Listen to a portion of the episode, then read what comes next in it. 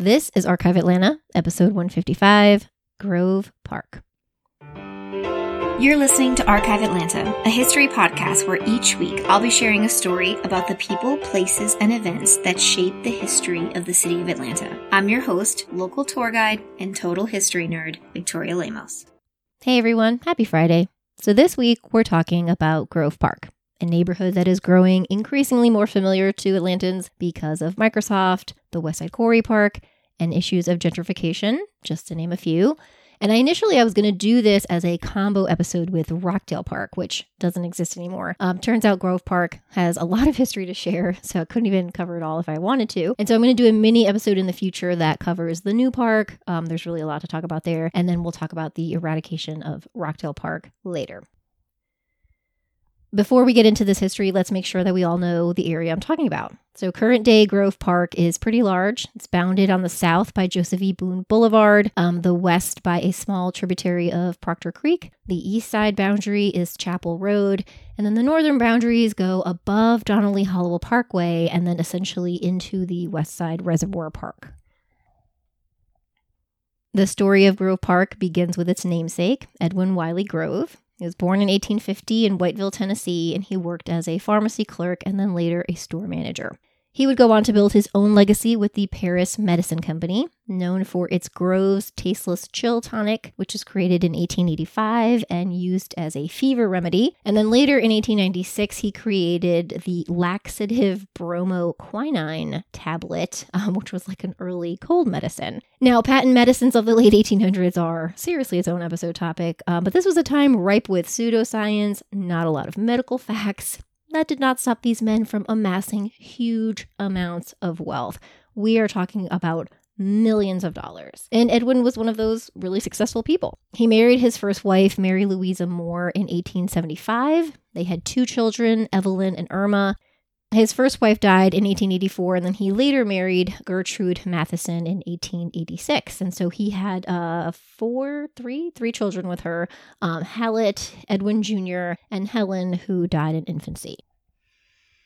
When Edwin Grove visited Atlanta in January of 1903, it was big news. Headlines were laced with rumors that it was practically a certainty that the Paris Medicine Company was going to invest $200,000 here. Now, while Grove did meet with the Chamber of Commerce, he also was quietly purchasing several large tracts of land. He purchased 25 acres near Pond Springs. Uh, this would eventually become Atkins Park. He purchased 20 acres in Bellwood, today Bankhead area. He purchased 20 acres on Peachtree Street, and then a quote unquote large tract on the River Car line four miles from the city. And so the goal of all of these land purchases was to develop them into residence parks. Now, the River Line was the last Atlanta streetcar line. It ran from 1892 to 1949, and it went from downtown Atlanta via Marietta Street over the Jones Avenue Bridge to the English Avenue neighborhood. And then it kind of went um, from there, it went on two routes. One of them is today's Joseph E. Boone, and then the other um, via today's Cameron Alexander. And both of these went out to Bellwood. By November of 1904, some of these development goals were underway. Atkins Park had been laid, the streets were being constructed, and Grove was actually in the middle of a legal fight with Fulton County because uh, they took a lot of his land to widen Ponce de Leon without compensating him for it. In July of 1905, the first plat of what would become Grove Park was filed, and its name was West Atlanta Park and it was really small. So this was pretty much just Evelyn Place, uh, named for his first wife, of course, and that was at the intersection of what was then called Masons and Turners Ferry Road. So today is Hollowell. West Atlanta Park was marketed as the quote new suburban residence park end quote with 10 beautiful homes for sale located on the river car line 20 minutes from the center of the city over 190 acres there was a guy named Captain J.T. Mills who lived there. He was happy to show anyone around. Like the newspaper truly was like, just go out and ask for him. Uh, there was also a new church. Uh, there was a schoolhouse being built. And they marketed the ferrophosphate springs, which were in the center of the park and would, quote, cure any case of stomach or kidney trouble, no matter how long standing, end quote. The following year, the ads were still being pushed, touting the first month free and if occupied for one year, two more months given. I think this is in regards to mortgages. And, quote, none but good families will be allowed in these houses, end quote. We all know what that means.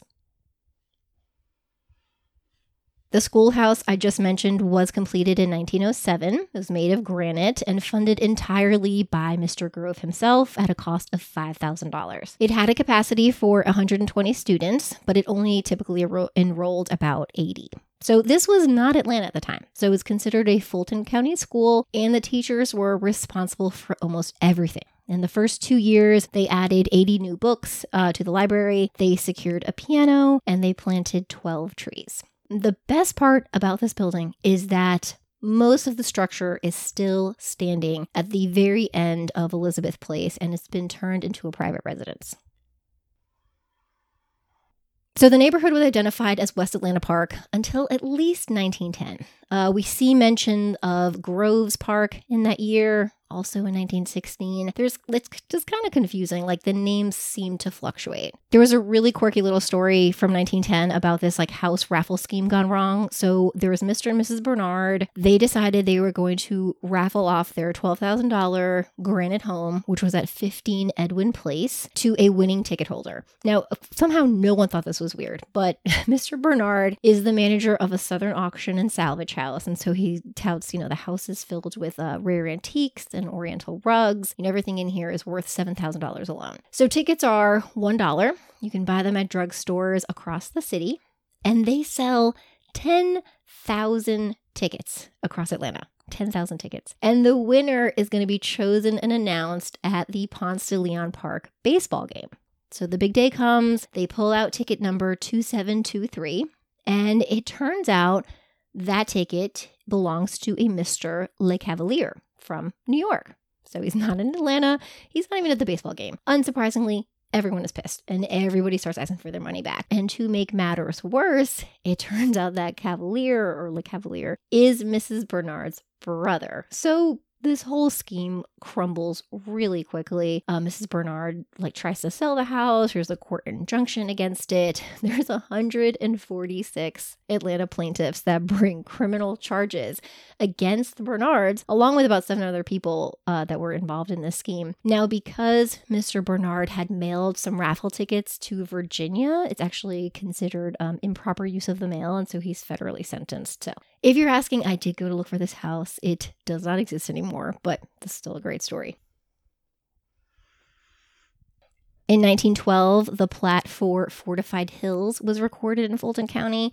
And so this included a much larger area, including Alta, Eugenia, Emily, Louise, Margaret, Edwin, and Charlotte places. Um, and a lot of people ask about these names. The assumption is that Grove named the streets for his wives, daughters, and granddaughters. And that partially checks out. So Elizabeth was his mother, uh, Gertrude was his second wife, and he did have a daughter named Evelyn and a son named Edwin, but then it kind of stops there. So I did not find the other street names in his immediate family. So, you know, maybe they were his friends, maybe he liked them, I'm not sure. As for the Fortified Hills name, um, the story there that I've read and heard from others is that the area was heavily fortified during the Civil War especially the Battle of Atlanta in 1864. And so the teachers at the Grove Park School actually said that their students would come in from the woods behind the building, like with just tons of Civil War relics, um, you know, ammunition, just everything.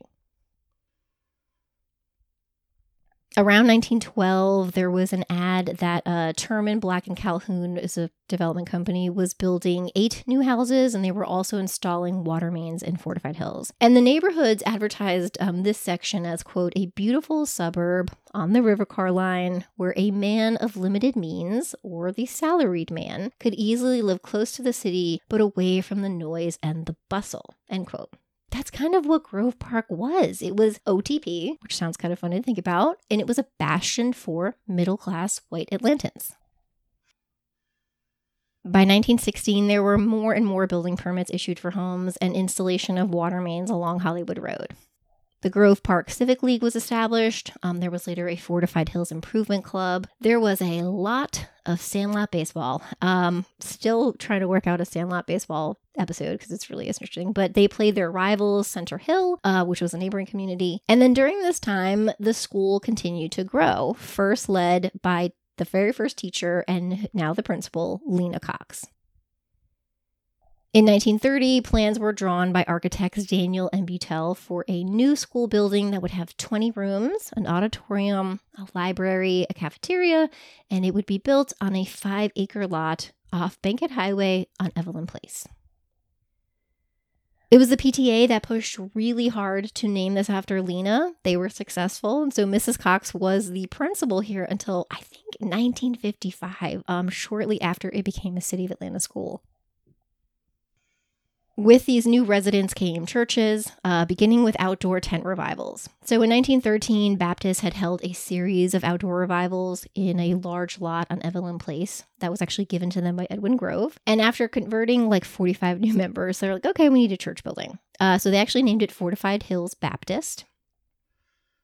There's also a Bethany Methodist uh, that was founded in 1915. For many years, they met in congregants' homes. Uh, then they rented out a small room in like a storehouse.